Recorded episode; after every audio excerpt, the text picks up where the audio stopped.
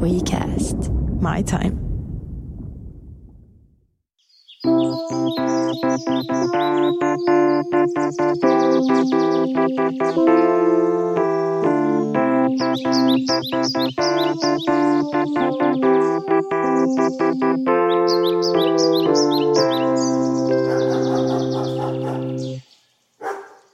Mikko, onko se kuullut, että Helsingin liikennelaitos HSL, vai mikä se on nykyään, ne antaa pois vanhoja raitiovaunuja? Mutta minä asun kaksiossa, eihän mulla ole tilaa yhdellä raitiovaunulla siellä. Niitä ei vaan anneta pois, vaan niillä pitää ehdottaa joku hyvä käyttötarkoitus. Ja mä luin just jonkun pienen jutun siitä, että mitä ihmiset, ne haluaa tehdä niistä kahviloita, ne haluaa tehdä niistä jotain tämmöisiä pieniä tiloja, missä Tehdään käsin saippua. jotain niin kansalaiskohtaamispaikkoja, mihin mahtuu kymmenen ihmistä sisään. Mutta miksi, me, miksi meillä ei ole omaa raitiovaunua? Että meillä vaan olisi se ja sitten kaksi tuntia joka viikko me vedetään se käyntiin, bum, bum, bum, bum, bum. Sitten me ajetaan ympäri kaupunkia, poddataan siitä ja jokaisen jakson nimi on raitiovaunu. Ja mä haluaisin kyllä mieluummin myöskin, että siihen kuuluisi kauppaan esimerkiksi 10 metriä kiskoja. että saisi sellaisen oman pikku rataosuuden. Niin, että ajelisi vaan ympyrää jossain ihan random paikassa, sen pienessä saaressa vaikka. Esimerkiksi. Meidän pitää pistää tämä tapahtumaan, koska niin kuin poddausratikka, mä luulisin, sä tiedät Mikko, me ollaan pioneereja. Me ollaan ekoina suomalaisia poddaajina poddattu Ruissokissa. Miksi me ei voitaisiin olla maailman ensimmäinen raitiovaunuileva podcast? Miksei mä en näe mitään estettä sillä. Mutta me istutaan tosiaankin Paitsi tässä... ne kiskot.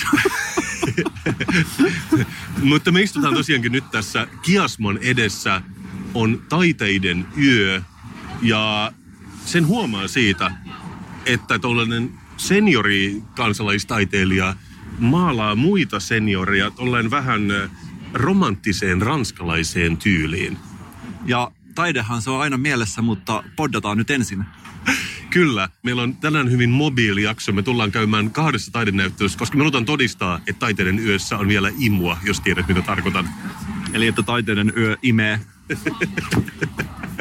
Salossa on oma taiteiden yö ja salolaiset kirjoittaa sen taiteiden yön äällä, mitä mä en suostu sanomaan. Taiteiden yö. Kyllä. Yök. Joo. Ja siellä on sellainen juliste, missä on varmaan 40 eri väriä ja fonttia. Mä veikkaan, että sä arvostaisit sitä, mutta ollaankohan me puhuttu? Nyt En, mä, mä en ole tätä. etkö ole? Ei, tää on ihan uutta mulle. Pitäisikö mun oikein tarttua Googleen? En mä tiedä, onko se niin kiinnostava. Mä rakastan meidän podia siitä, mistä tahansa me puhutaan, niin puhe kääntyy Saloon pikkuhiljaa. Sä oot vähän niin kuin, tiedät sä, perussuomalaiset puhuu maahanmuutosta niin kuin viiden minuutin sisällä, niin sulla se, se on niin kuin se sun valkoinen valo sun Salo. Salo on mun sydämessäni. Siitä se johtuu. Ja arva, kenen sydämessä sä olet. No en ikinä arvaa. Meillä on tullut puhelu. Katsotaan, jos se olisi tämä mieli tietty, joka soittelee. Hei Kasper ja Mikko. Etenkin Mikko. Mitä kuuluu? Ai ai, taas on taiteiden yö. Onpa kivaa. Vaikka itse en olekään enää viime vuosina käynyt. Kun minusta nykyään siinä yössä ei ole enää samanlaista hurlumhei-meninkiä kuin aikoinaan. Mutta silloin joskus oli kyllä senkin edestä.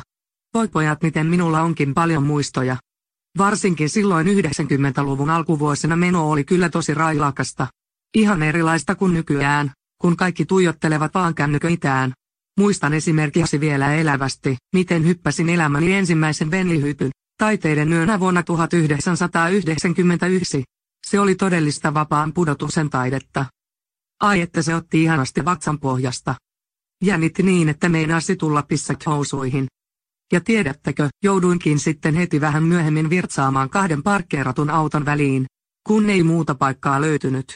Mutta sitten siinä kävikin niin, että toinen niistä autoista sattuikin olemaan Olkkosen Pirjon talbotti. Olkkosen Pirjo siinä sitten pamahtikin paikalle, ja voi että meitä nauratti. Olisi varmaan tullut pissat taas housuihin, ellen jo olisi ollut pissalla. Ja sitten siinä oli meillä taas molemmilla naurussa pitelemistä, kun Talbotin renkaat sen jälkeen sukivat siinä kultaisessa lammikossa. Kaikki ympärilläkin nauroivat, vaikka olihan siinä aika lailla myös sitä kultaista pirskahtelua. Mutta me tytöt vain ostettiin metrikaupalla lakritsia, heiteltiin sitä ohi kulkijoille ja huudettiin, että syökää taidetta. Että sellaista se meno oli ennen vanhaan. Ei ole enää nykyään. Mutta kai tänäkin päivänä taiteiden yö on tavallaan ihan kiva. Jos siis tykkää olla rauhallisesti ja katsella jotain taidejutkuja. No, ei minulla oikeastaan muuta tällä kertaa. Mutta sen minä sanon, että Benlihypy pitäisi saada takaisin taidetapahtumiin. Ei ne muuten tunnu miltään. Terveisin taideride. Kiinnostava filosofinen diskurssi. Onko Benji taidetta? Mun mielestä näitä keskusteluja, kun lukee kirjoja ja muuta, niin aina päädytään siihen, että, tiedät, että Mikko, että kaikki on taidetta. Mä en jos, niin- mä en jos niin sen va- kokee sydämessään. Mutta me ollaan nyt tehty tällaista poddaamisen historiaa. Kerta kaikkisesti mä voin kyllä myöntää sen, että mä olen kuin pieni hamsteri, joka on rullaillut sellaisessa pienessä pyörässä koko päivän. Mä en ole ehtinyt yhtään keskittymään tähän meidän poddaamiseen, mutta arvo mitä, sinä aikana kun Ritvan viestejä tuossa kuunneltiin, niin mä oon tarttunut Googleen ja ottanut sen käteen ja saanko esitellä sinulle Salo Taiteiden yö julisteen. Ja siis mun mielestä parasta tuossa on, että me vielä ehditään siihen, koska se on vasta 6.9. Ja tähän on just tätä ajankohtaista poddaamista, että jos on taiteiden yö täällä Helsingissä, niin siitä tulikin mieleen, että, että se ei ole ainut taiteiden yö, mitä on. Olisikohan jotain muuta, mitä Olisikohan jotain muuta saloaiheesta, mitä mä voisin keksiä tästä? Mutta... Täällähän on siis Suomen presidenttihän on salolainen, ellei tiennyt. Mä en tiedä, oletko sä niin kuin Ritva, että sä et ole käynyt näissä tapahtumissa muutaman vuoteen. Mutta tässä kun Kiasman edessä istuu, niin täällä on aika paljon näitä turistibusseja ja ihmislaumoja, jotka näyttäisi saapuvan kaupunkiin. Että joku imu tässä vielä on. Ja ainakin tuonne Kiasman on mun mielestä tänään vapaa pääsy. Ja siis me ollaankin pian menossa peremmälle, koska Pilvi Takalalla on tänään siellä näyttelyn avajaiset. Mulla on yksi asia, mitä mä oon halunnut selvittää tässä, ja mä koitinkin selvittää sitä noin 10 minuutin ajan, jonka jälkeen mä luovutin. Mutta tiedätkö sellaisen sanonnan, kun että vuosi 90 soitti ja pyysi kylään, tai tiedätkö, että joku vuosi soitti ja ilmoitti jotain? Kyllä mä luulen, että se on niin kuin Seinfeldistä kotoisin. Ja siinä mä ainakin törmäsin siihen ekan kerran jo joskus 90-luvun lopussa. Onko se oikeasti siitä lähtöisin? Siis mä luulisin niin, mutta ei mulla ole sitä etymologista sanakirjaa nyt mukana. Koska mua oikeasti kiinnostaa, että mistä se on lähtöisin alun perin, että kuka keksi tällaisia sanontoja. Mun mielestä nyky- nykyään se on ehkä niin, että vuosi 2010 soitti ja pyysi lopettaa tämän sanonnan käytön. Mutta mä oon nyt tutki tätä, koska se tiedät tietysti, että ihmisten iän voi jossain määrin päätellä myös siitä, että millaisia referenssejä hän käyttää ja minkä tyyppisiä sanontoja. Aivan, että jos puhuu artistista, niin puhuu Madonnasta eikä Ariadna Grandesta. Juuri sanoisin väärin. Mikä sen nimi on? Ariadne Grande.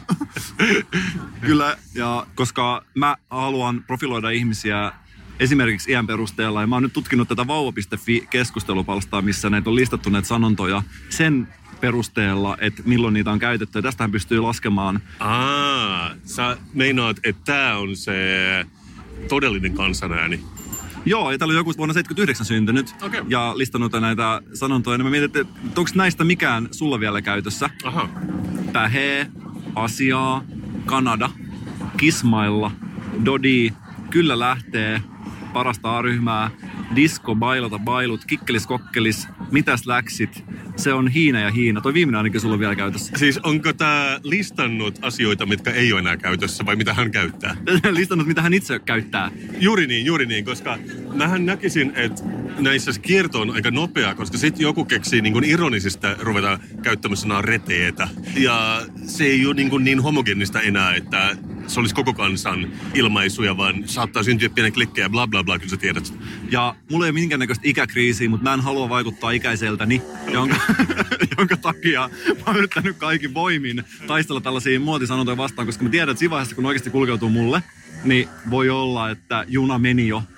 Se juna on kyllä nopea juna myöskin ja mä ymmärrän, että se liittyy myös pukeutumiseen ja kaikkeen.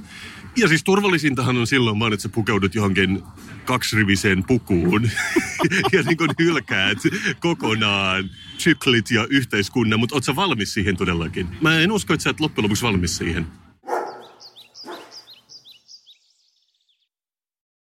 Niin ehkä mä seuraan aikaa, niin, mutta ehkä mä seuraan sitä jostain tällaisesta turvallisen välimatkan päästä. Mä en pysty puhumaan, koska mä yritän nyt googlata. Mulla oli toinenkin linkki tähän liittyen, mutta Silloin aikaa, kun sä googlaan, että anna mä puhun vähän koulusta. no koulu kyllä kiinnostaa. koska sä tiedät, että mulla on jälkeläisiä suoraan alenevassa polvessa. Yksi niistä aloitti nyt koulun syksyllä, Kosmo. Ja silloin kun aloittaa koulun, niin saa jonkun pienen esitteen. Mä en tiedä saako aina esitteen, mutta mä oon nyt saanut tämmöisen pienen esitteen, jonka nimi on Skolan börjar välkommen. Se on ruotsiksi, mutta mä voin simultaani tulkata sen. Mä oon tosi hyvä tässä. Sen on julkaissut tällainen äh, järjestö kuin Hemmos kuulee Finland. En tiedä, onko sitä olemassa suomeksi, mutta Sä oot varmaan saanut vastaavan esitteen suomeksi. Ja mua kiehto tää, että on tällainen niin modernin näköinen, tämä kuvitustyyli on ihan freesi. Mutta sitten tää alkaa silleen, tässä on joku asia, mistä mä en ole ihan varma, koska tämä alkaa näin, että koulu tänään, tässä on tällaisia syksyisiä lehtiä kuvituksina, ja tässä lukee, koulu on kuules nyt muuttunut niistä päivistä, kun sinä kävit itse koulun. Että sä olet ehkä tottunut pulpetteihin, suorissa rivissä ja saneluihin, mutta se ei ole niin tänään, vaan tänä päivänä oppilaat saattaa esimerkiksi maata vaan lattialla koko koulutunnin ajan. Tämä on mun eka herätyskello. I call bullshit on this one missään luokassa ikinä ne oppilaat ei ole maannut lattialla. Mä sanoisin, että tämä on tämmöinen niin ihanne havainnekuva, mikä näytetään sanomalehdestä tiedäksä, että tämä on tämän päivän luokkahuoneet. Kaikilla on iPadit, ne makaa Fatboyssa, värikkäissä niin kuin säkkituoleissa ja sitten ne oppii. Kun mitä mä nyt on kurkonut luokkahuoneisiin, niin kyllä niissä on ihan tuolit ja pöydät vieläkin tänä päivänä. Yritätkö sä vihastaa tätä enemmän fantasiaa kuin realismia tää? Joo, ja siis me tehtiin sellaista design äh, TV-sarjaa, joka tuli aikaisemmin tänä vuonna, ja me käytiin semmoisessa todella edistyksellisessä ruotsalaisessa koulussa, semmoisen hollantilaisen suunnittelijan kanssa telefonplanin liepeillä. Ja siinäkin oli silleen, että se oli rakentanut kaikki hienoja sellaisia vuoria, amfiteattereita, missä nämä oppilaat oppii. Ja oli semmoista luolaa, mihin sai mennä. Ja oppilaat sai olla kaikenlaisissa solmuissa ja oppia samaan aikaan. Mutta tämä suunnittelija itse ei ollut käynyt siellä kahteen vuoteen. Ja sitten heti kun me avattiin ovet siinä, niin se oli, ai oho, että joo, kyllä nämä mun jutut on jäljellä tässä, mutta ne on näköjään nyt rakentanut myös kaksi luokkahuonetta tähän mun suunnitelman lisäksi. että tämä tarkoittaa, että ne liikkuu aika niinku fantasialevelillä aina nämä esitteet. Tuosta tulee mieleen se sama juttu, kun mä en tiedä, muistatko sä, kun tämä sormitietokone tuli Suomeen? Eli täppäri vai? täppäri tuli Suomeen ja mulla tuli aina tämä mieleen. Mä varmaan sanonut miljoona kertaa, mutta muistan, kun joku MTV3 uutiset, aikaisemmin oli just meteorologilta nappi, mitä ne painoi. Yhtäkkiä siinä tuli sellainen helvetin iso kosketusnäyttö ja sitä lähmittiin aina. Ja sitten se oli aina se ikinä toiminut, se on vähän se, että äh, perhana, perhana, perhana. Ja sitä yritettiin saada sitä sääkarttaa liutettua siinä niin kuin koskettamalla. Mä en ole niin, kuin niin tarkkaan seurannut tänne meteorologian toimintaa, mutta mä uskon sua, koska eikö toi ole yleisestikin se ongelma monen tekniikan kanssa. Ja tämä on takulla juttu, jota kukaan 99 syntynyt ei muista. Kuitenkin niin sitten tämä jatkuu tämä esite silleen, okei, okay, että sä et ole tottunut kouluun, sä et tiedä mitään koulusta tänä päivänä. Mutta sitten on vähän tämmöinen niin Fight Club-henkinen, kun kääntää sivua. Tässä on vähän tämmöisiä sääntöjä vanhemmilla. Ja sääntö numero yksi, älä ikinä puhu koulusta pahaa oppilaan kuullen. Oho. Mä silleen, no, et, kai, ai, ai ei vai? Ja sitten taas silleen, joo, joo, joo, joo. Sä kuulet, että sun lapsi kertoo sulle juttuja asioista, mitkä sen mielestä ei ole ihan ok ota lapsi tosissaan, mutta muista, että lapsi ei näe sitä koko kokonaisuutta. Että sun kannattaa kyllä kysyä koulustakin. Että tämä on hyvin tällainen, meidän ei pidä kyseenalaista kouluun, Mikko. Mä saan sen kuvan tästä niin esitteestä. Lukeeko siellä viimeisellä sivulla tämän kuuluisan keittiömestarin lause, ainut sääntö on, että ei ole sääntöjä. Kumoisi tämän koko opuksen. Sitä mennään vielä löytänyt. Mutta siihen mä reagoin, kun mennään esimerkiksi niin läksyjen lukuun. Kun mä reagoin ainakin siihen, nyt mä en saisi puhua pahaa koulusta, kenenkään kuullen, mutta... Sä voit aina tehdä noin, että aina kun sä oot puhumassa jotain ja. pahaa, niin sä voit sanoa, että sä et saisi puhua pahaa. Ja, niin sitten että se on vähän niin kuin miinusmerkki sinne. koululaiset nukkumaan, tai sulkekaa korvat. Mutta tässä on esimerkiksi yksi kokonainen luku, joka käsittelee läksyjen lukuja. Ja mä olen tottunut siihen aikaan, kun mä olin koulussa ja oli pulpetteja ja lyötiin mustipullolla päähän niitä, jotka ei totellut, niin meillä ei ollut ensinnäkään läksyjä ainakin mun muistikuvissa koko ala-asteella tai alakoulussa, niin kuin se nykyään. Mutta tämä vaan toteaa näin, että läksyt on hyvä asia, koska ne opettavat lapsen ottamaan vastuuta. Mä siellä, eh, onko se ihan totta? Koska eikö se ole niin, jos aikuinen ottaa töitä kotiin työpäivän jälkeen, niin se on kriisin paikka ja se tarvitsee apua, koska se on työmarkumaani tai ylityöllistetty ja se on burnoutin partaalla. Lapsille se on yhtäkkiä hyvä juttu. Ja mä tiedän, että mä en näe tätä kokonaiskuvaa. Mun pitää vielä kysyä koululta, onko tämä oikeasti näin. Mutta mä haluaisin niin varovaisesti kritisoida, koska on monta muutakin asiaa, mitä mä kritisoin. Kirjojen muovitus. Muovitetaanko teillä kirjoja? Mä olin eilen tällaisessa päiväkodin sessioissa, ryhmäsessioissa, missä kaikki pistettiin päällystämään maitopurkki kontaktimuovilla. okay. Eli täysin hyvä kierrätettävä maitopurkki, se muovitettiin. Siitä teet joku kynätelin tai joku muu. Samalla tavalla kuin täysin hyvät kierrätettävät kirjat, joita käytetään ehkä puoli vuotta tai vuoden, ne kääritään semmoiseen niin todella tiukkaan muovikelmuun, jossa vielä tarraa, että sitä ei millään saa pois, joten me ei millään voida niin kierrättää näitä kirjoja, kun se on valmis. Mä haluaisin kyseenalaistaa tätä, mutta tämä esite tosin sanoo, että se ei ole ihan tervettä. Ylipäätänsä tämä esitys sanoo mulle, että mä en saisi kyseenalaistaa mitään, mutta nämä kuvitukset on niin mukavia, niin se toisaalta kääntää mun mielen helposti. Meinaatko sä alkaa pokkuroimaan nyt koululaitosta? En varsinaisesti pokkuroimaan, mutta mä haluaisin ehkä joku one-on-one keskustelun opettajan kanssa ja ehdottaa, että me halutaan jotain muuta. Mä aion siis vain ehdottaa, että me päällystetään turkiksilla kirjat muovin sijaan, koska se on kotimainen kierrätettävä tuote ja siinä ei ole mitään pahaa. Se olisi hyvä, että Kosmo saisi sellaisen yksilöllisen opetuksen hänen isänsä omien opetusmieltymisten mukaan. Eikö olisi? Sä voisit soittaa kouluun, kouluun ja pyytää, että, että mitä jos Kosmolle hoidettaisiin joku tällainen vähän persoonallisempi, koska hän on kuitenkin oma yksilönsä, eikä hän sovi tuollaiseen muottiin, mitä tuossa tarjotaan. Tämä nyt kuulostaa ikävältä sieltä, että se joutuu johonkin kotiopetuksiin ja mä joudun hoitamaan sitä. Joten unohdetaan kaikki, mitä mä sanon ja, ja jatket- jatketaan entisen malliin. Eikö se ole ihan hyvä kuitenkin? Joo, tehdään näin. Jos meidän podcastista voisi jotain sanoa, niin tämä on erittäin poliittinen podcast. Kyllä, kyllä. Meillä on niin kaksi politrukkia, jotka istuu ja jotka juttelevassa. Jotka silmä kovana väijyvät, että mitä kansakunnan huipulla tapahtuu. Voisi sanoa melkein, että meillä on kaksi poliittista broileria. Mä en ole ikinä, mä en ole ikinä niin sisäistänyt täysin, mistä siinä on kyse, mutta pidän siitä termistä. Voidaan arvuutella tässä. Mun käsittääkseni se liittyy siihen, että eh, broilerihan on, onko se tällainen kana, mikä ei ikinä elänyt vapaudessa? Niin, niin että se on niin täysin kasvatettu jossain pimeässä. Joo, joo, kyllä mä nyt ehkä ymmärrän sen, mistä kyse. Mutta politiikkaa tähän väliin. Siniset on puolue. Mm, mä pidän sinisestä. Sehän on kiva väri. Simon Elo on sinisten jäsen. Jotain tekee puhalleen siellä. Ja siniset puolue.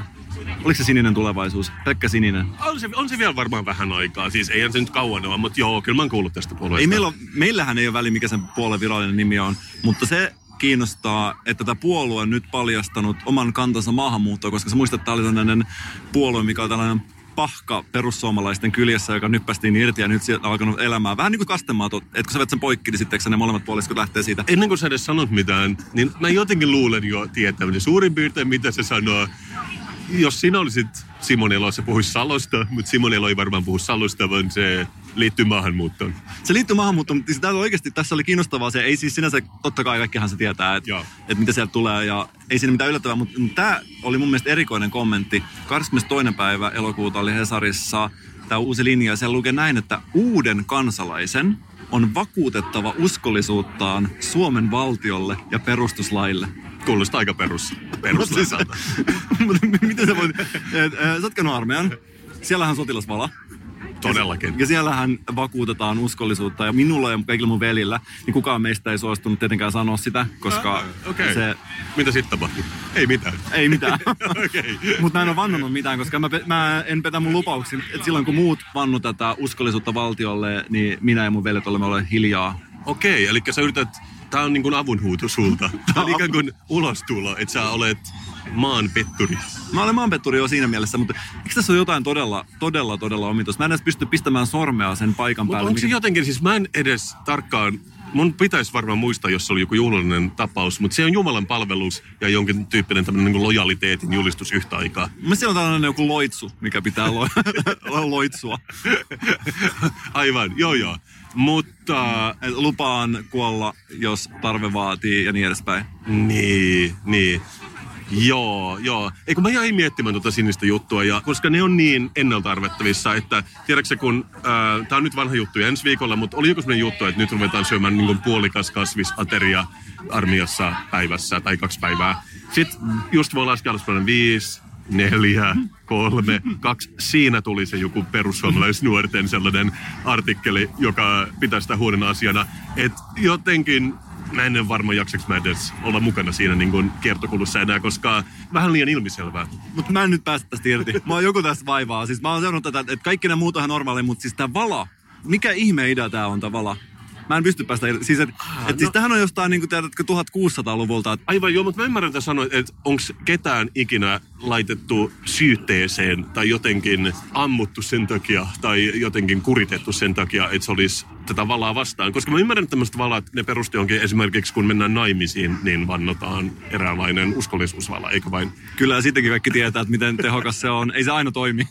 Aivan. Ja siinä Joskus ollaan- se toimii, mutta ei ja, aina. ja koska kaikki ei mene enää kirkossa naimisiin, niin varmaan se vala on erilainen siviili vihkimisessä, mutta kuitenkin siinä on joku juhlallinen, seremoniaalinen puhe, minkä se joku kaupungin kätyri puhuu, eikö vaan? Niin, mutta kuvittele esimerkiksi, että jos mä vaikka rakennan taloa, sen tulee maanrakennusurakoitsija kaivinkoneessa, sitten sovitaan hinta, sitten mä sanon, että vannotko valan, että tulet tekemään tämän työn siihen ja siihen hintaan.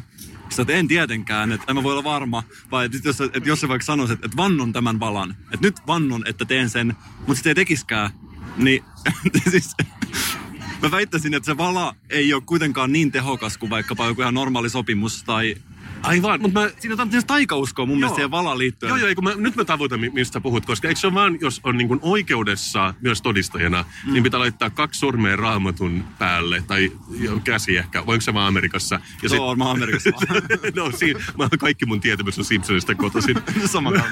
Mut, mutta sitten, no okei, jossain, ehkä Amerikassa siis laitetaan käsi raamatun päälle ja siis vannotaan, että se on jollain tavalla mukavan vanhanaikaista, että voisi ruveta pakottamaan ihmisiä sen sijaan, että allekirjoittaa sopimuksen, niin vannookin vallan tästä lähtien. Tiedätkö, jos sä teet jonkun äh, mainos, musiikin jollekin terveyssidemerkille? Niin, että jos mulla kuvitellaan nyt, että vaikkapa, että tulenko poddaamaan huomenna kello kolme jonnekin. Sitten sä kysyt, että no vannotko valan? Vannotko, että tulet? Kyllä. Ja seuraavan päivän mulla onkin joku tapahtuu, että olen vaikka tosi väsynyt, että en pysty. Sitten sanot, että vannoit valan. Ja sanoit, että kyllä, on pahoillani, mutta muutin mieleni. Eli silloin mä voin langettaa jonkun kirouksen sun päälle. Niin, se kuulostaa kyllä- siltä. Se kuulostaa. Tai silleen, että mä voin muuttaa sut suolapatsaaksi.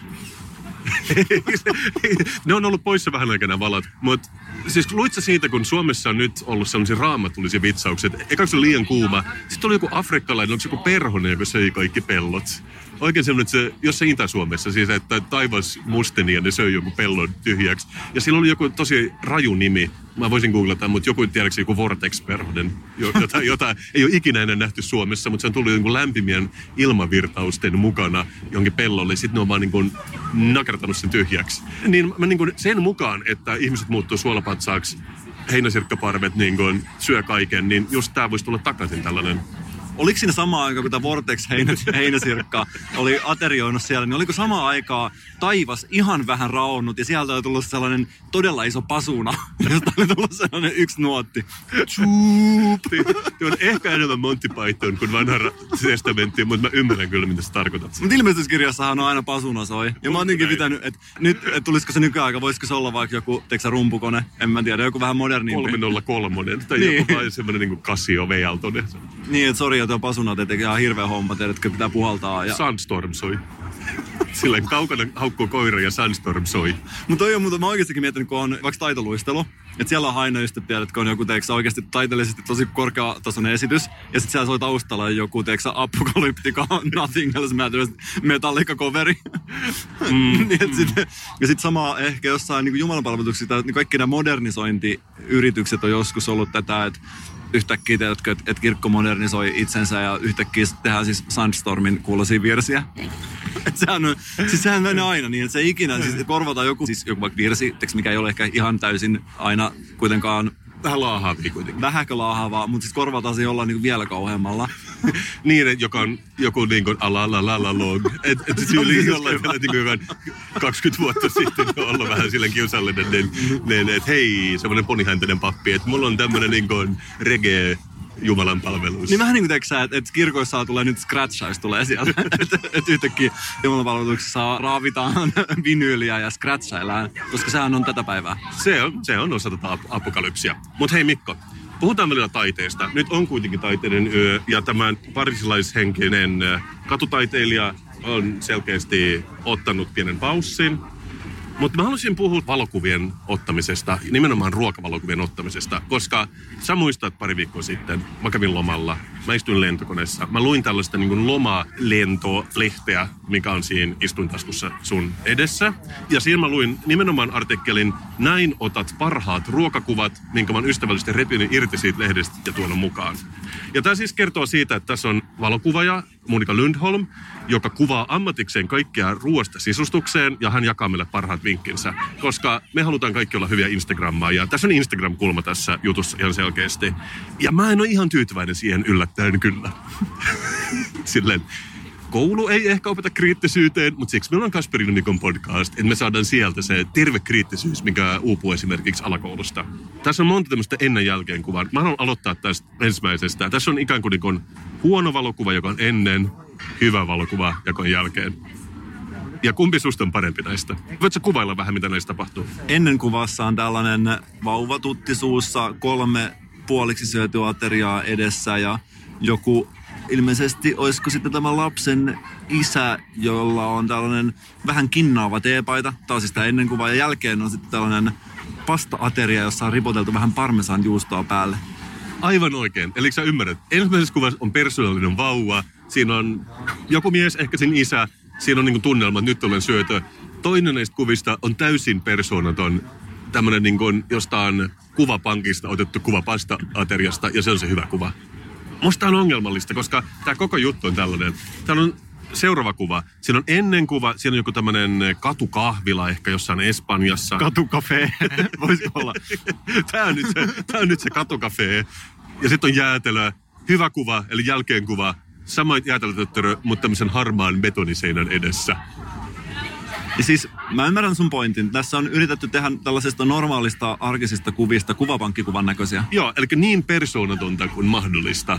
Ja siis se ei ole pelkästään tämä juttu, koska mä näen tämän jonkinnäköisen niin kuin heinäsirkka vitsauksena meidän yhteiskunnassa, että mahdollisimman persoonaton nähdään hyvänä. Siis me puhuttiin asuntomessulla siitä, miten sisustuksen sellainen paras asia on, että niin asuisi hotellissa.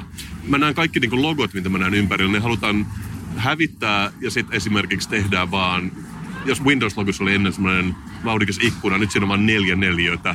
Eli otetaan kaikki mielenkiintoinen pois ja silloin saadaan hyvä, koska meillä on sellainen projektiopinta, mihin voi ikään kuin sitten heijastaa mitä tahansa, mutta se ei vaan näytä miltään sen jälkeen. Tässä on tavallaan pieni ristiriita, jos miettii siihen, että kun aina sanotaan, että kaikki on yksilöitä ja kaikki on omalaisiansa ihmisiä ja kaikilla on sellainen niin omat jutut, mistä tykkää ja sitten kannustetaan ihmisiä pistää tällaista tosi geneeristä Joo, siis niitähän on semmoisia Instagram-tilejäkin, missä ne vaan kuvat, että yhteen kuvan silleen vaikka 20 minikuvaa, että kun kaikki ottaa sen saman kuvan siellä jossain Grand Canyonissa, mistä muka roikkuu kallion kielekkeeltä. siinä on ikään kuin sellainen, se halu olla samanlainen kuin muut on liian iso. Mulla on tietty tunne itselläni, kun pistän tavaraa tonne sosiaalisen mediaan, niin välillä tulee sellainen, että jos tulee sellainen teksää, järkevä hetki, että yhtäkkiä on sellainen, että tilassa niin tulee se, että ehkä ei, ehkä ei sen arvosta. Mutta sitten joskus kuitenkin haluaa vaan roskata luontoa tai haluaa pistää tavaraa Instagramiin, niin sitten se mutta eihän siis ikinä mitään järkeä. Tai en tiedä, onko sulla käyttöä, mutta eikö jos mä saan joku 20 laikkia jostain, niin mulla ei ole käyttöä niille varsinaisesti. Niin, niin, sä et ole vielä ymmärtänyt, miten tärkeästä valuutasta me puhutaan loppujen lopuksi. Niin, ehkä siinä on se, että jos ei esimerkiksi osaa heittää tikkaa, niin sitten vaan päättää, että ei halua heittää sitä, eikä suostu edes heittämään ja kisailemaan siitä. Mä oon miettinyt, voisiko tässä olla sellainen niin kilpailun vietiin äärimmäinen muoto, että sä et edes uskalla kilpailla, koska sua kiinnostaa se voittaminen niin paljon. Joo. Joo. Mut hei, kutkuttaako sun taidehammasta? Luulen, että et ikinä kysyisi. Pitäisiköhän meidän käydä tuolla sisällä katsomassa näyttelyä? Käydään. Käydään. Sydän hakkaa rinnassa ja mä en ole tuntenut olevani näin paljon elossa sitten 14 kesäisen, kun olin jossain, en minä tiedä, varastamassa kiljoa jostain ladosta. Mä tiedän, mitä sanoit. Mullakin on kaniinipulssi, koska todellakin taiteiden yönä tänne vapaa pääsy kaikille. Meillä on tämmöiset pienet, pienet, pienet laukut selässä. Ja aika semmoinen niin tuimaa vartija sanoi meille, että me ei missään nimessä saada kävellä ylös sitä ramppia, missä tämä pilvitakalla näyttelyn tokaskerroksessa. Mutta hei, me ei olla eka kertaa kiasmassa. Me tiedettiin, että tänne menee toinenkin käytävä ja me sniikattiin tänne rappusiin pitkin, mutta nyt me ollaan säikkyjä. Mutta me ollaan vähän samalla tämmöisiä attraktiivisia taiteen pahiksia, kun me tultiin tänne nämä laukut selässä. Ja mä en todellakaan pidä siitä, että kukaan tulee sanoa mulle, että mene jonottamaan ja et saa tuoda tätä laukkua. Mä en vaan pidä siitä. Mulla tulee siitä ikävä fiilis. Me yritettiin jonottaa, mutta kuten sanottu, on taiteiden yö. Meillä on tärkeä pod-tehtävä. Podcast on toisaalta tämmöinen niin, niin vahvaa voima, että sitä ei vaan pysty pysäyttämään. Ja me tosiaankin nyt käytiin tuolla Pilvitakalan näyttelyssä, mutta artistia ei itse nähnyt, mutta sitten me saatiin kuulla kiertoteitse, että The Artist is Presence baarin puolella. Tietenkin. Tietenkin, ja me lähdetään nyt etsimään häntä sieltä. Me sniikataan takaisin alas. Moi Pilvi. Me käytiin äsken katsomassa sun näyttelyä ja sitten meille kerrottiin, että taiteily on tietenkin baarin puolella. No niin, näin se menee. Mä oon ollut siellä näyttelyssä kaksi viikkoa, niin mä ajattelin, että mä nyt siirryn tänne. Niin, Aa, siis se, aukesko se kaksi viikkoa sitten vai? mä oon ollut siellä pystyttämässä sitä. Mä ymmärrän, mutta sä oot valinnut erittäin kiitollisen päivän sun avajaisille. Mä en ole ikinä nähnyt näin paljon ihmisiä täällä. Joo, tosi hyvä, että on niinku jono ulkona ennen kuin ovi aukeaa. Siitä tulee hyvä fiilis. Se on niinku... Mä katselin niin kun, mielenkiintoilla kaikkea, siellä oli paljon ihmisiä, mä en ehtinyt syventyä. Mä pidin siitä, että siinä oli semmoinen joku, äh, siis niille, jotka nyt kuuntelee tätä, niin se käsittelee työelämää ja ehkä, tämä on mun oma tulkinta, niin turhaa työtä. Mutta myös, että mä näin, että jossain lasin alla oli joku tämmöinen kulkukortti, missä oli sun kuva, mutta joku salanimi. Mistä siinä oli kyse? Ai toi on toi itse asiassa näyttelyn vanhin duuni, joka on se, se nimi on Trainee. Se on tehty Deloittella niinku undercover-tyylillä. Et mä olin siellä harjoittelijana, muka harjoittelijana kuukauden ja sitten loppukuusta tein töitä niin, että en tehnyt mitään fyysistä, vaan istuin ja ajattelin. Mua kiinnostaa siis käyttäytyminen ja työyhteisöissä on niinku monia tasoja, missä sitä neuvottelua käydään, että mikä on niinku oikea tapa käyttäytyä ja mitä yhteiset säännöt on. Olit sä ihan oikeasti undercover, hait johonkin töihin ja sut otettiin niinku traineeksi? Ei vaan silleen, että se oli niinku sovittu Deloitten kanssa, koska se on tosi haluttu paikka myös niinku ihan harjoittelijaksi mennä. Joo, eikä ollut silleen riittänyt taidot edes siihen. Mulla mul tulee mieleen toi Office Space-elokuva. Ootko nähnyt sen? Office Space. Ma- Mike Judgein ehkä vuonna 99 tekemää elokuvaa. Siinä on vähän samoja teemoja, mutta kansanomaisemmalla kulmalla. Mä suosittelen sitä. Täytyy katsoa nyt, kun ottaa tätä niinku vapaa-aikaa tähän, niin tota...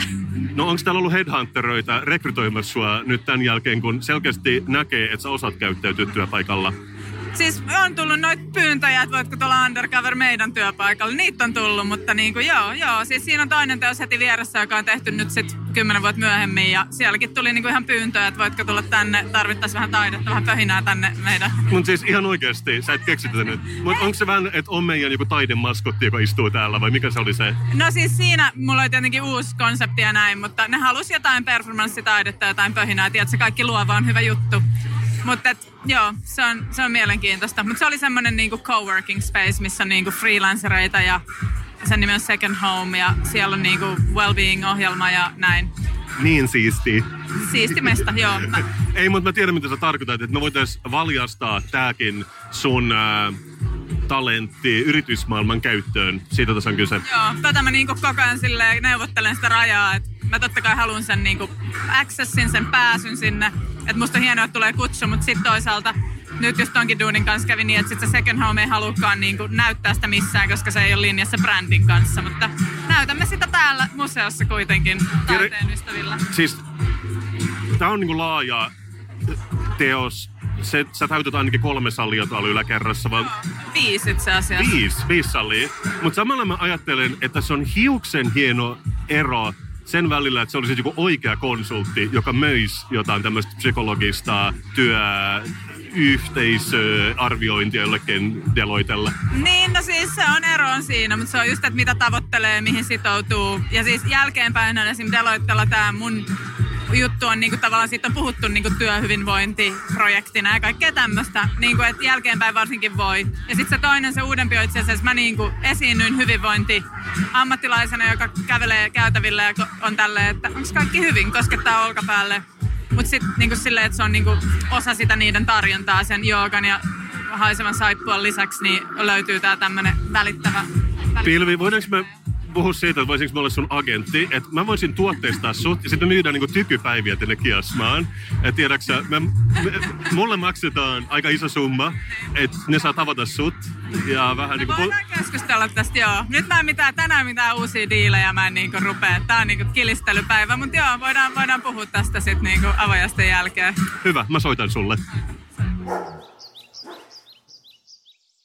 Hei pojat. Sauli Naantalista täällä soittelee. Tuliko tämä nyt luontoiltaan? Sama se kai vaikkei tullutkaan. Jokainen rupatteluhetki kun on minun mielestäni arvokas. Jaa, vai että oikein taiteiden yö. Sellaista ei meillä ole Antalissa, koska meilläpä on jotain monin verroin parempaa. Birgitan yö. Se on katsokaas niin kuin taiteiden yö, mutta laadukkaampi. Ja me vietettiin sitä heinäkuun puolella, kun te hesalaiset vasta aloitte miettiä ohjelmaa. Hekkoti, hekoti, elokuussa. Mitä siitäkin tulisi? Ei yhtään mitään. Mutta sen minä oikeastaan halusin kertoa, että meidän Birgitan yö nojaa vahvasti naantalilaisen perinteeseen, trumputtamiseen. Siksi sen avasikin tänä vuonna repas trumputtaja. Katsokaas kun me naantalilaiset niin tykätään trumputtaa. Trumputetaan aina kun voidaan. Joskus peilin edessä, joskus muuten vaan. Ja meillä päin trumputtaa kaikki ikään katsomatta. Itsekin trumputin paljon nuorempana. Mutta vanhemmiten se on jäänyt. Ei enää tarvitse sillä tavalla rehkiä. No. Mutta sitten meillä oli myös kansantanssiesitys, jota säästettiin isolla hanurilla. Että kyllä meillä Naantalissa osataan. Meidän humppimuseokin oli auki melkein läpi yön, iltakuuteen asti. Ja siellä sai kuulkaa nähdä ihan oikean sukkamatamin. Ja sitten myöhemmin illalla oli vielä trumputusta rannassa. Jos minulta kysytään, niin sellainen yö, josta hesalaiset voisivat ottaa ensi vuonna mallia. Hyvään Antali. Ai, ai, voisi melkein sanoa, että se Birgitan yö on vaan niin ihmeellinen meillä Antalissa. Mutta ai niin, yksi juttu vielä, pojat. Jos joskus liikutte Naantalissa päin ja haluatte, että joku antaa teille vähän trumputtamisohjeita, niin minä olen käytettävissä. Teidän tarvitsee vain huikata. No niin, pitäkään hauskaa taiteiden yössä. Terveisin Sauli. Kiitos terveisistä. En, mä, mä en voi sanoa vastaan. Musta se kuulosti ihan taianomaiselta. Jonkinnäköisiä parannusehdotuksia oli Helsingin taiteiden yöhön. Oliko tämä nyt, tää, ymmärsinkö mä oikein? Mä vähän tipun tuosta kärryltä jossain vaiheessa. Mulla tuli, alkoi tulla kaiken näköisiä arkisia. puhelinta samalla. Selasin vähän puhelinta ja vähän tuli mieleen kaikkea, mitä pitää tehdä. Pyykit on koneessa ja niin poispäin. Ja, jäikö hella päälle? Jäikö hella päälle? Kahvinkeite oikeasti aika paha. Sen, mä oon joskus unohtanut päälle sen. No mutta kuitenkin mä voin antaa sulle pienen niin recapin, että taide elää koko maanlaajuisesti, että se ei ole tämän niin kuin pääkaupunkiseudun juttu, niin kuin sä jo kerroit aiemmin. Pääkaupunkiseudusta puheen ollen. Mhm. Mm-hmm. Täällä on nämä weekend-festivaalit. Mä kuulin, ja se oli boldattuna se kuulin. Joo, sama kuulin. En käynyt, enkä ole ikinä käynyt ja tuntuu ehkä vähän sellaiselta vieralta, mutta siellä oli jotain 700 000 ihmistä ilmeisesti käynyt kuitenkin, että se on ilmeisen suosittu. Joo, se on ihmeellistä, että me ei oltu siellä, kun me ollaan joka paikassa muualla. Mutta tämä on niin kuin, kun sä puhuit aiemmin siitä, että seuraa relevanttia nykyaikaa, niin se on kyllä mulla semmoinen niin harmaa aukko. Weekend-festivaali vähän niin kuin tällainen Pepsi Max. Että se on aina se toinen vaihtoehto. Paitsi mun, nyt, nyt tää, just tää oli mulla. Tää oli nyt... Mun olisi pitänyt muistaa tää, että sä oot niitä miehiä. Ja täytyy muistaa, että Pepsi Maxi saa myös inkiväärillä ja limetillä maustettuna, että meidän ei tarvitse tyytyä siihen perus Pepsi Maxin näinä päivinä. Muistaakseni mä oon jotain Pepsi Maxia rahaa vastaan maistanutkin tässä ohjelmassa. Se oli paras jakso. Se oli, mitä siis se oli se, mitä sä itse vartavasten pyysit, että saisitko sponsoroida omalla olemuksella ja se tätä. tulee tapahtumaan uudestaan, jos mulla on mitään asian kanssa tekemistä. Mutta mä tuen sua, jos sä haluat juoda sponsoroidun kulauksen, ihan mitä tahansa pepsiä, mä oon mukana. Mä oon siellä sun kanssa juomassa sitä. Juomasta puheen ollen, meillähän ei ole ollut pitkään aikaan sponsoroitu juomaa, mutta sen sijaan mä oon taas importoinut sulle juoman. Mulla väli heitto tuolla on vielä yksi asia, mikä ei Weekendfestarissa sanomaan, ennen kuin päästään joo. juoman, juoman kanssa, niin siinä oli tämä, että et ehkä lukenut näitä kaikki uutisia, mutta yhdessä uutisessa luki siellä ihan lopussa palkintona niille, jotka jakso lukea koko jutun läpi, että tänä vuonna Weekend Festival oli niin kuuma, että siellä oli nuoret miehet ottaneet paidat pois. Ja tässä on tämä, miten me ollaan puhuttu, että me ollaan pelätty, että tällainen, tiedätkö, maakunnat penetroituu tänne Helsinkiin, ja nyt se on oikeasti tapahtunut. Se on lähtenyt tuolta Hietaniemen rannalta ja tulee vähitellen tänne päin. Mä näin semmoisen BuzzFeed-tyyppisen niin hauskan kokoelman kuvia, että mitä hauskoja labeleita niin ihmisten paidoista on löytynyt. Yksi oli esimerkiksi semmoinen, että this shirt was tested on animals, it didn't fit. Hauskaa. Jaha. ja sitten oli toinen, oli silleen joku lappu piilotettu tosi syvälle johonkin saumaan, niin siinä luki että congratulations, you found this label. Mutta ehkä paras oli kuitenkin sellainen labeli, joka sanoo, että it's never so hot that you have to take off your shirt, don't be that guy. Et to, to, to, mä oon valmis kyllä, että se olisi useammassakin paidassa. Niin, se voisi ehkä olla jopa sellainen, kun myydään sitä. Että viitsitkö lukea nämä, vähän tiedätkö, että hyväksytkö evästeet, että ymmärrät, että sä ostamassa teepaitaa, voisitko lukea tämän läpi. Tässä on pari sivua, että älä ota oikeasti pois tätä. Että, että Siis mä olisin valmis mannamaan joku valan, kun mä ostan sen teepaidan. että joku, mikä on vaateteollisuuden raamattu, joku Ellos-katalogin päälle. Että en ota ikinä pois tätä paitaa, vaikka olisi miten kuuma.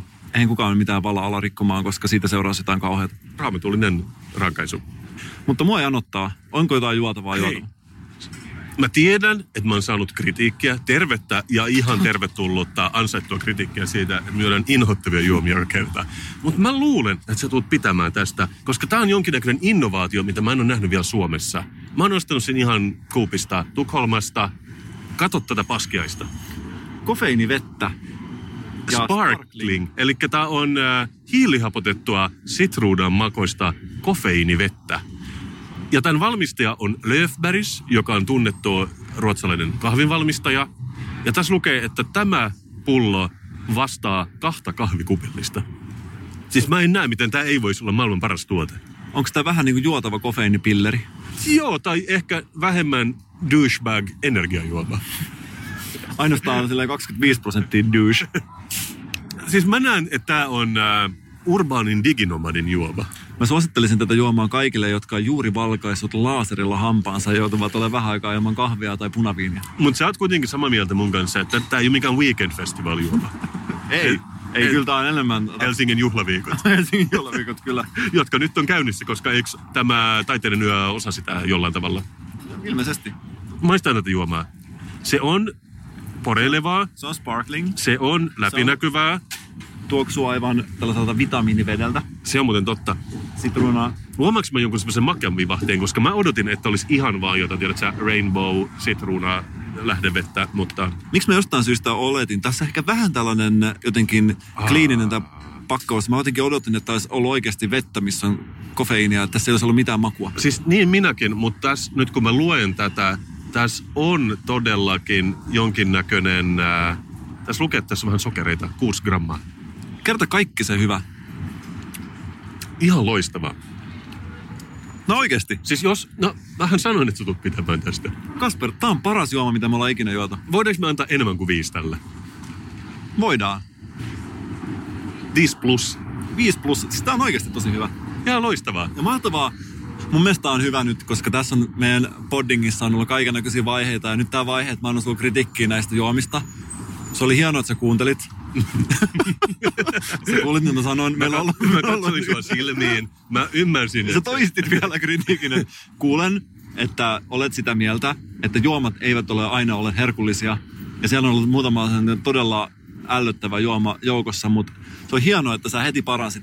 Tuskin malta odottaa, mikä juoma ensi viikolla. Ja siis mä oon kuitenkin pysytellyt vielä näissä teollisissa juomissa, että ei ole mitään niin lämmintää vuohenmaitoa suoraan utareista tullut vielä tässä vaiheessa. Mutta pitäisiköhän meidän ruveta valmistamaan tätä Suomessa? vai pitäisikö meidän alkaa ylipäänsä valmistaa oma juoma? Oikeasti mikä voisi paremmin sopia kuin podcastin oma juoma? Mieti, Kaiken- koko Suomen kattava jakeluverkosto. Kyllä. Mä oon joskus aina aiemmin ehkä uneksinut siitä, että mä teen jonkun musiikkiin kappaleen, jonka mä painan jollekin seiskatuumaisella sinkulla, mitä kukaan ei, joku 0,01 prosenttia väestöstä pystyy enää kuuntelemaan. Mä oon tehnyt niin. ei, ei, se ole sen arvosta, mä voin sanoa. niin sä oot ollut siellä. Ja sit niitä saa vaan jotenkin hävittää talousjätteiden mukaan. Ketään ei kuuntele eikä ketään kiinnosta. Mä tiedän, mitä kiinnostaa. mä tiedän. Mutta tämä meidän oma juoma voisi olla niin se, joka korvaisi niin olisi silleen niin, että sä 50 sentillä jossain alennuslaarissa puolen vuoden kuluttua. Kasperin ja Mikon koiraolut ja Jonin kuvakanteen Ei tietysti. kun mä näen, että olisi niin meidän oma pluppevesi. Itämeren puolesta pullotettu joku erikoispullo.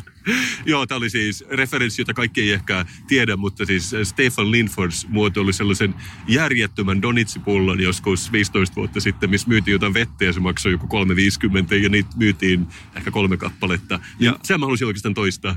Ja senkin kulmana oli joku tällainen vesistön suojelu tai joku muu, koska siellähän oli vettä siellä pullossa kuitenkin kaikesta tästä huolimatta. Juu, juu, ja jos mä oikein muistan, niin ehkä joku Him teki musavideo siihen, tai joku mainosvideo. Että oikeasti. Kyllä mä vähän kaipaan sitä Suomea, sitä pesto-Suomea, Millennium. Sitä kun Rasmukselta tuli uutta levyä koko aika. Voi että oikeasti, silloin musiikki vielä tuntui jossain. Luetko sä näitä nyt sieltä vauvapalstalta taas? Joo, sitä ei ole mun oma kommentti. Mä lueskelin tässä vauvasta, mutta pistäpäs vähän kofeiinivettä. Kofeiinivettä. Ah. Ah, ehdoton suositus. Mitenkään se toimis, jos meidän kasvut olisi jossain tuollaisessa, olisikohan siinä sitä imua? Joo. Joo. Kasper, ootko sä lukenut lehtiä viime aikoina? Siellä on ollut eräs tällainen kiinnostava skuuppi Kiinasta. Mm-hmm. Ja Kiinassa oleva ihminen, joku toimittaja, kirjeenvaihtaja, on tutustunut paikalliseen emojin käyttökulttuuriin. Jaha. Niin, niinhän on vähän niin kuin omat systeemit, jotka on ehkä jopa meitä edellä, että ne tulee vähän viiveellä tänne.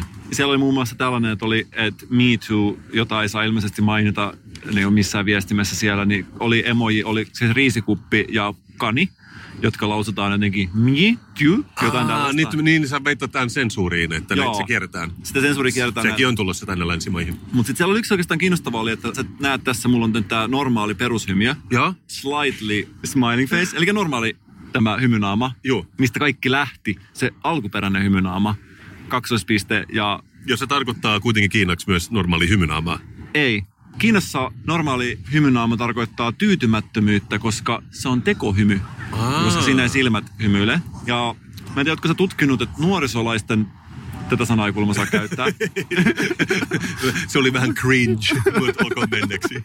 Mä käytän sitä silleen moninkertaisen ironisesti, joka mahdollistaa kaikkien, koko suomen kielen rikkaimmien sanojen käytön. Tätä mä tarkoitan. Tämä on niin meidän vahva kanava, niin tätä kautta nämä herää eloon.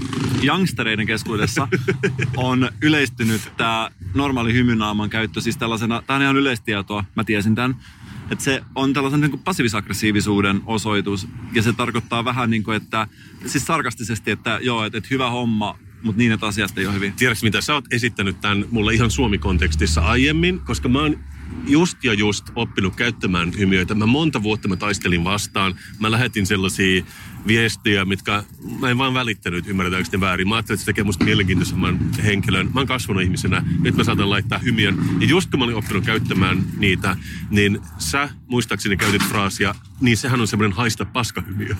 Se on näin, mutta siis mun kaverilla oli taas tällainen, että hän oli hänen ex-tyttöystävän kanssa viestitellyt ja he sai jotenkin sen tilanteen menemään siihen pisteeseen, että peukku emoji Joo. tarkoitti haista se. Että se oli jotenkin, että se oli se kieli kehittynyt niin pitkälle. Niin, että mutta vaan niiden kahden keskellä. niiden kanssa, totta kai niiden kahden kesken, mutta se oli mun mielestä jotenkin hienoa, että jos antaisi tehtävä, että kehitä tälle emojille, tiedätkö, uusi merkitys, niin se olisi aika hankalaa. Aivan. Mikko, mä oon nyt herännyt. Mun silmät ovat auenneet.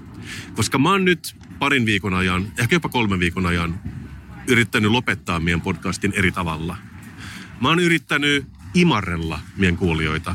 mä oon kutsunut niitä eliittikuuntelijoiksi. Mä oon yrittänyt niin lanseerata tällaista uutta, että meidän kuulijat, ne ei ole tavallisia kuuntelijoita, ne on eliittikuuntelijoita. Ne on eliittiryhmää, joka on parempia kuin muut, koska ne kuuntelee Kasperin Mikon podcastia, joka on Suomen suositun podcast. Mutta tällä viikolla sitten tapahtui se herääminen.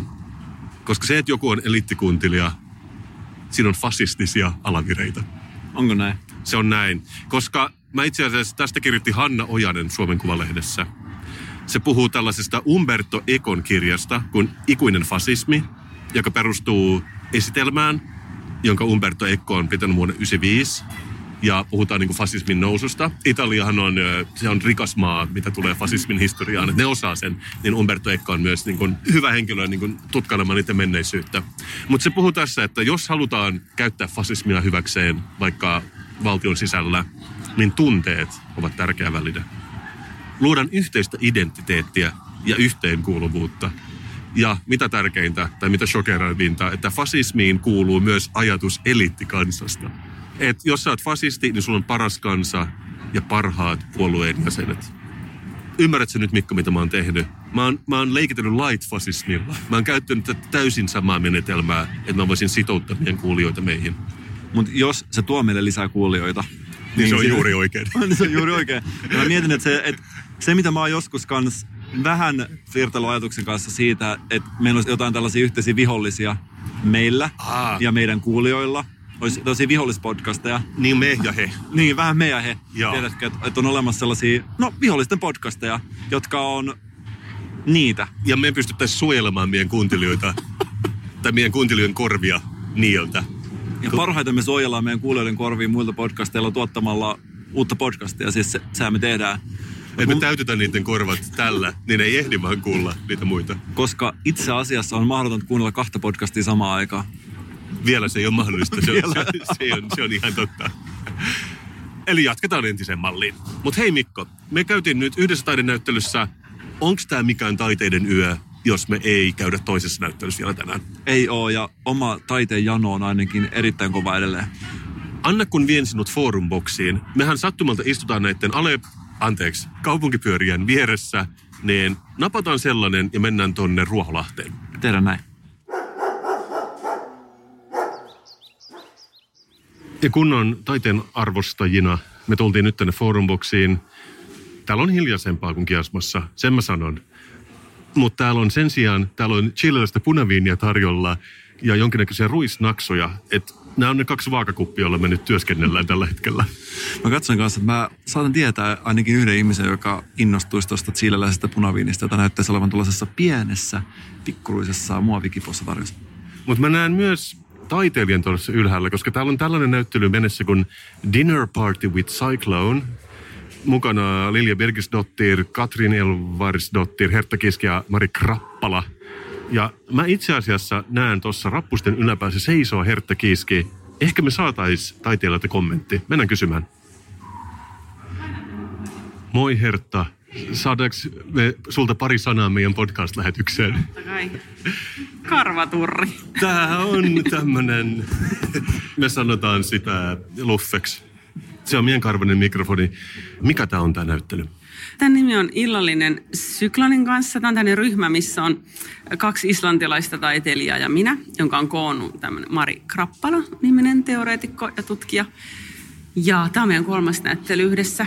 Me ollaan oltu Islannissa, missä museossa, ja sitten Titanicissa Turussa kaksi vuotta sitten, tämä on nyt kolmas. Et me ollaan täällä Forumboxin toisessa kerroksessa täällä minun osuudessani. Ja sothan tunnetaan valokuvaajana. Mm-hmm. Mä olin iloinen, että näin täällä valokuvia. Mutta täällä on myös kiviä muovipusseissa lattialla. Onko tää uutta Hertta Kiiskeä nytten? No joo, mulla on siis uusi työhuone, semmoinen aivan ihana, romanttinen parisilaistaiteilija atelier Turun Puololan puistossa, jonka Turun taidemuseo ystävällisesti minulle kolmeksi vuodeksi on antanut käyttöön. Niin sit mä oon pystynyt nyt niinku tekemään enemmän kaikkea sellaista aineellista, ettei tarvi vaan istua siinä koneella. Sitten mulla on tämmöinen iso kangasinstallaatio ja sitten mulla on just nämä kivet. Ja mä oon saanut vaan niinku käytännössä lisää tilaa ympärille, niin se on vaikuttanut tähän mittakaavaan. Se on totta. Nämä on, nämä on sangen isoja. Tuo on ihan varmaan tämmöinen 24 teos. Ehkä joo, kyllä. Joo. Ja mä tiedän, että mä fokusoin ihan väärin asioihin nytten, mutta mua kiehtoo erityisen paljon nuo raidalliset muovipussit. Saako niitä edes Suomesta? No ei saa, sehän on niinku tää, kun mulla oli siis heti tuli se intuitio, että mun täytyy niinku saada just nimenomaan nämä raidalliset muovipussit. Ja mä ajattelin, että kyllähän niitä nyt joka paikassa on. Mutta niitähän saa niin kuin aina kun on jossain Mut ei, mut ei- ei, ehkä- Suomessa, ei saa. Niin Kreikan lomalta, siis Englannissa ehkä. Niin, niin. No sitten mä lähdin selvittämään, mä en saa niitä mistään. Sitten tietenkin kun tämä mun teos käsittelee tämmöistä niin kuin ilmastoahdistusta, ekokriisiä ja näin.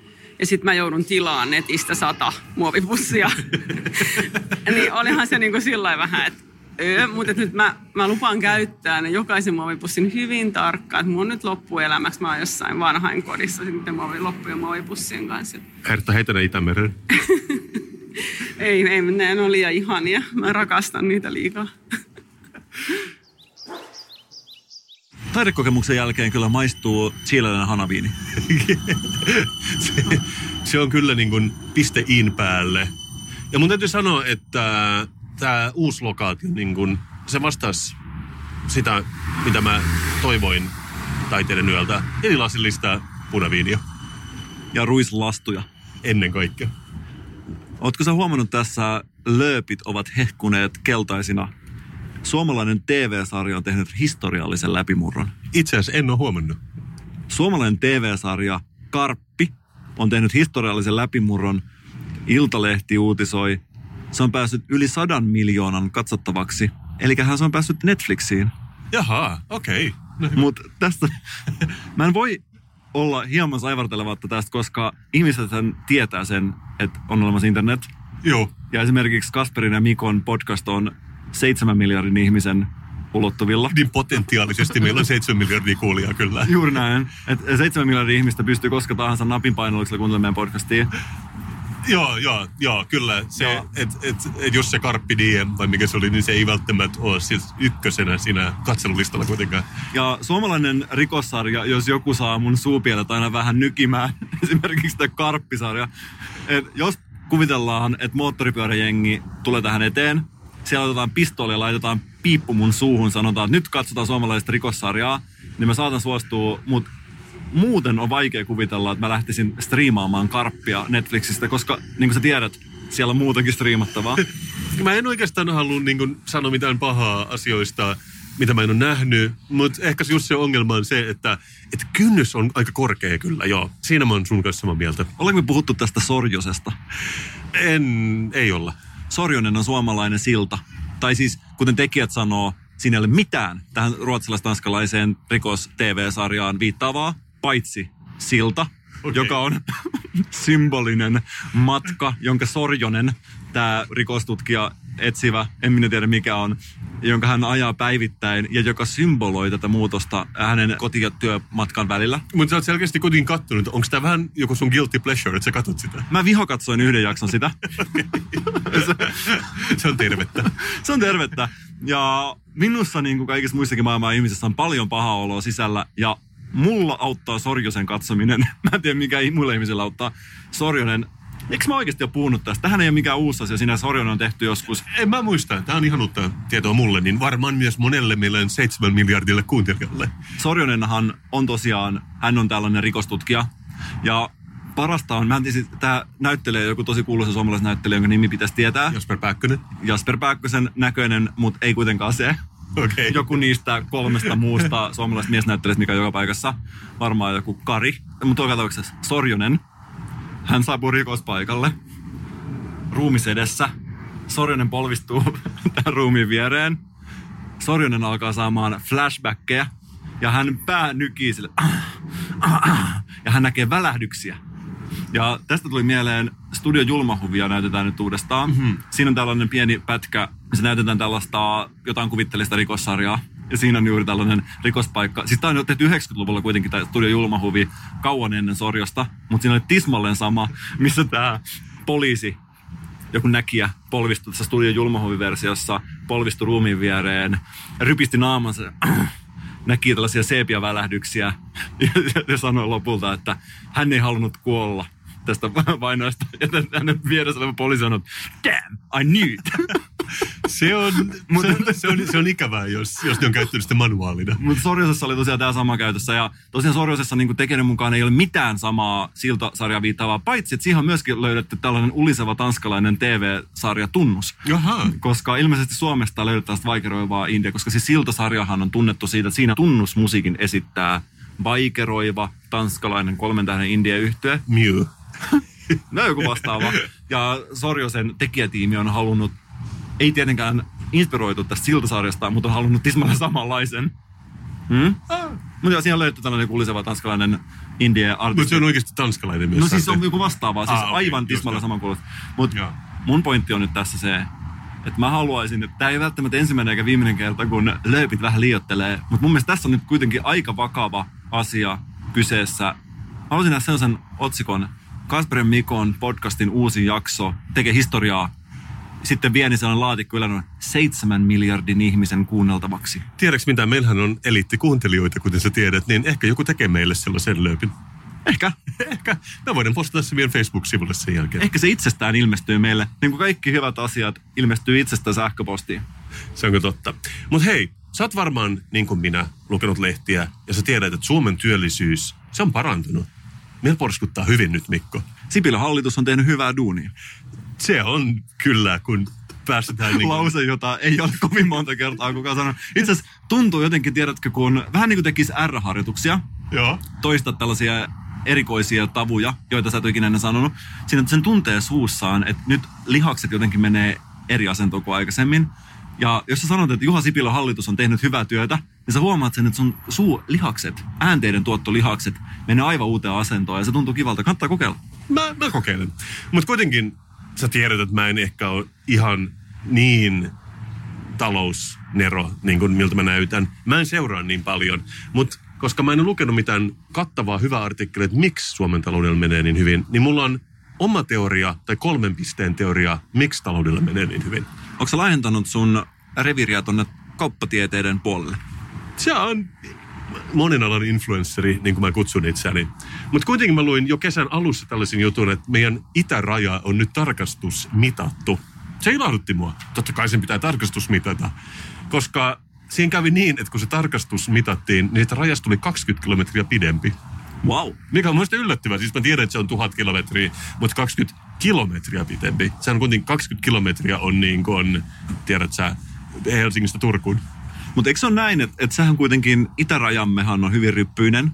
Ja sä tiedät, että jos on suora viiva tai sitten on ryppyinen viiva, niin mitä tarkemmin sä mittaat sen ryppyisen viivan, niin sitä pidempihän se on. Joo, ja siihen se, se liittyy. Itse asiassa tässä jutussa sanotaan, että se itäraja on 1343,6 kilometriä, eli se on todella tarkkaan mitattu. Ja ne puhuu just siitä, että jokainen rajakivi on kuvailtu sanallisesti ja valokuvattu. Ja sen jälkeen on tullut tämä uusi tulos. Ja jos sä teet sen 1343 kilometrin matkalla, niin siinä on tekemistä. Sitten mä yritän, että mä luulen, että osa meidän talousihmettä on se, että joku on tehnyt tämän kuvainnut sanallisesti ja valokuvannut joka ikisen rajakiven sillä matkalla. Oikeasti, jos Yle kuvaisi tätä ihmistä aamulla, kun hän herää, kello soi 5.40. Tänään taas itärajaa, ryppyistä itärajaa kuvattavana ja kuvailtavana. Mä saan kuvitella se ilmeisen kasvolla. Sen, sen, tiedätkö, mä veikkaan, että siinä on sellainen pieni puhallus, sellainen Ja- ennen kuin lähdetään, sitten tartutaan Joo, töihin. siitä, että sä lähdet siitä, että se oli vain yksi ihminen, joka tekee sen. Niin mä jo lähteä samasta, niin kuin, että todellakin yksi ihminen on tehnyt tämän kaiken. Ja myös se, että tiedät sä, että puh, aloittaa aamulla. Ja sitten pitää kuvailla sanallisesti joku kivi. Sitten sä ekaksi aloitat sillä, että ihan pirun hyvän näköinen kivi. Marmoria, vähän gneissiä seassa. Eikä vaan maasälpää. Onko tässä vähän maasälpää? On se. Ja siinä lukee toi joku rossia to, aika himmeesti. Ja sitten sä teet sitä sit iltapäivällä vaan silleen, ihan sama, ihan sama. Että onko siinä kiveä, onko se, onko se joku tolppa, whatever. Niin onko se vähän sama tämä, kun alun perin puhuttiin, että maapallo litteä ja sitten sit tuli pallo. Sitten sit tuli joku tällainen vähän litistynyt pallo ja nyt se uusin että se on geoidin muotoinen. Ihan oikeasti. Mun muistaakseni se oli näin. Geoidi on sellainen vähän iskua saanut, ei täysin sellainen litistynyt. Okei, okay, mutta niin kuin mandariinin muotoinen tai jotain vastaavaa. Mandarini, mikä on saanut yhden osuman. Tiedätkö, missä on yksi tumma alue? Hyvä. Mutta siis se ei riitä, että tämä valtava työ on tehty, vaan se pitää tehdä kuulemma uudestaan 25 vuoden välein. Tai muuten ei ole kiva kenellekään. En mä tiedä, mitä tapahtuu. Siirtyykö ne kivet? Mä luulisin, että ne ei siirry kauheasti. Mutta tämä oli kuitenkin niin kuin mun eka teoria siitä, miksi talouden on hyvin. Numero kaksi. Finlandia-talo. Se on sulle tuttu, eikö vaan? Ja siis mä tiedän sen talon hyvin. Se seisoo siinä Töölönlahdella. Se on valkoinen. Se on päällystetty marmorilla. Ja muistaaksä tosi kauan sitten, eli vuonna 2000 ehkä, kun kaikki ne marmorilaatot piti vaihtaa siinä talossa. Mä muistan, sinä vuonna ei muusta puhuttukaan. Ja tapahtuu nyt uudestaan, koska se pitää kuulemma vaihtaa 20 vuoden välein, kaikki ne laatat. Se on vähän niin kuin Hallein komeetta. Se näkyy 70 vuoden välein, mutta niin kuin Suomen versiona. Niin tämä, jos joku luo meidän kotimaisella kiviteollisuudella tai Italian kiviteollisuudella niin paljon työpaikkaa, että ei edes totta. Mä näkisin, että mun mielestä Finlandia-talon verhoilu voitaisiin käydä ottaa inspiraatiota asuntomessusta. Se voitaisiin mun mielestä korvata tällaisella aivan marmorin näköisellä laminaatilla tai vinyylilevyllä.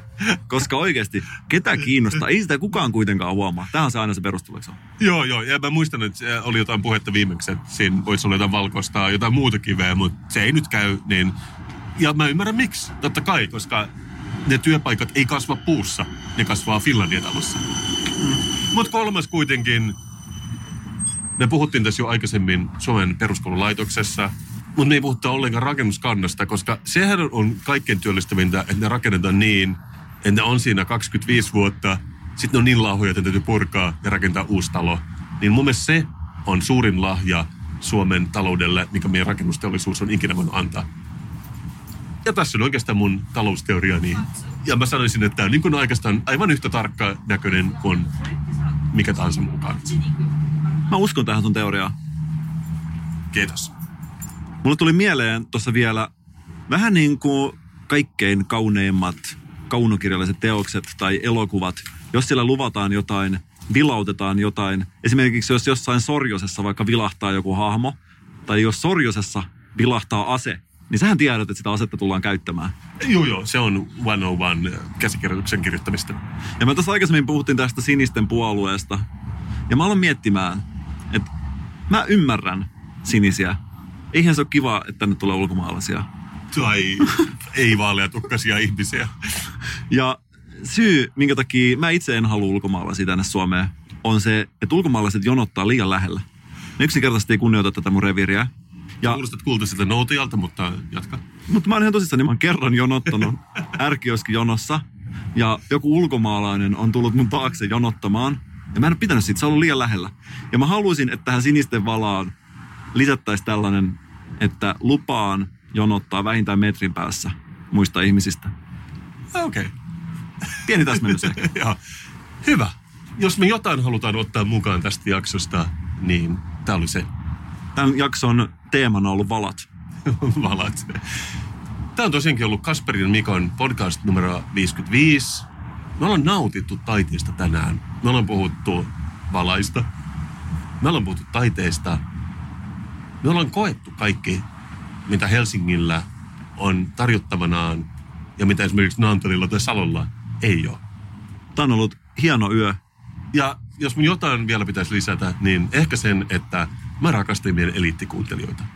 Sama täällä. Mun on pakko tässä vaiheessa alkaa myöntämään se, koska ilman kuulijoita tätä koko juttu ei tehtäisi.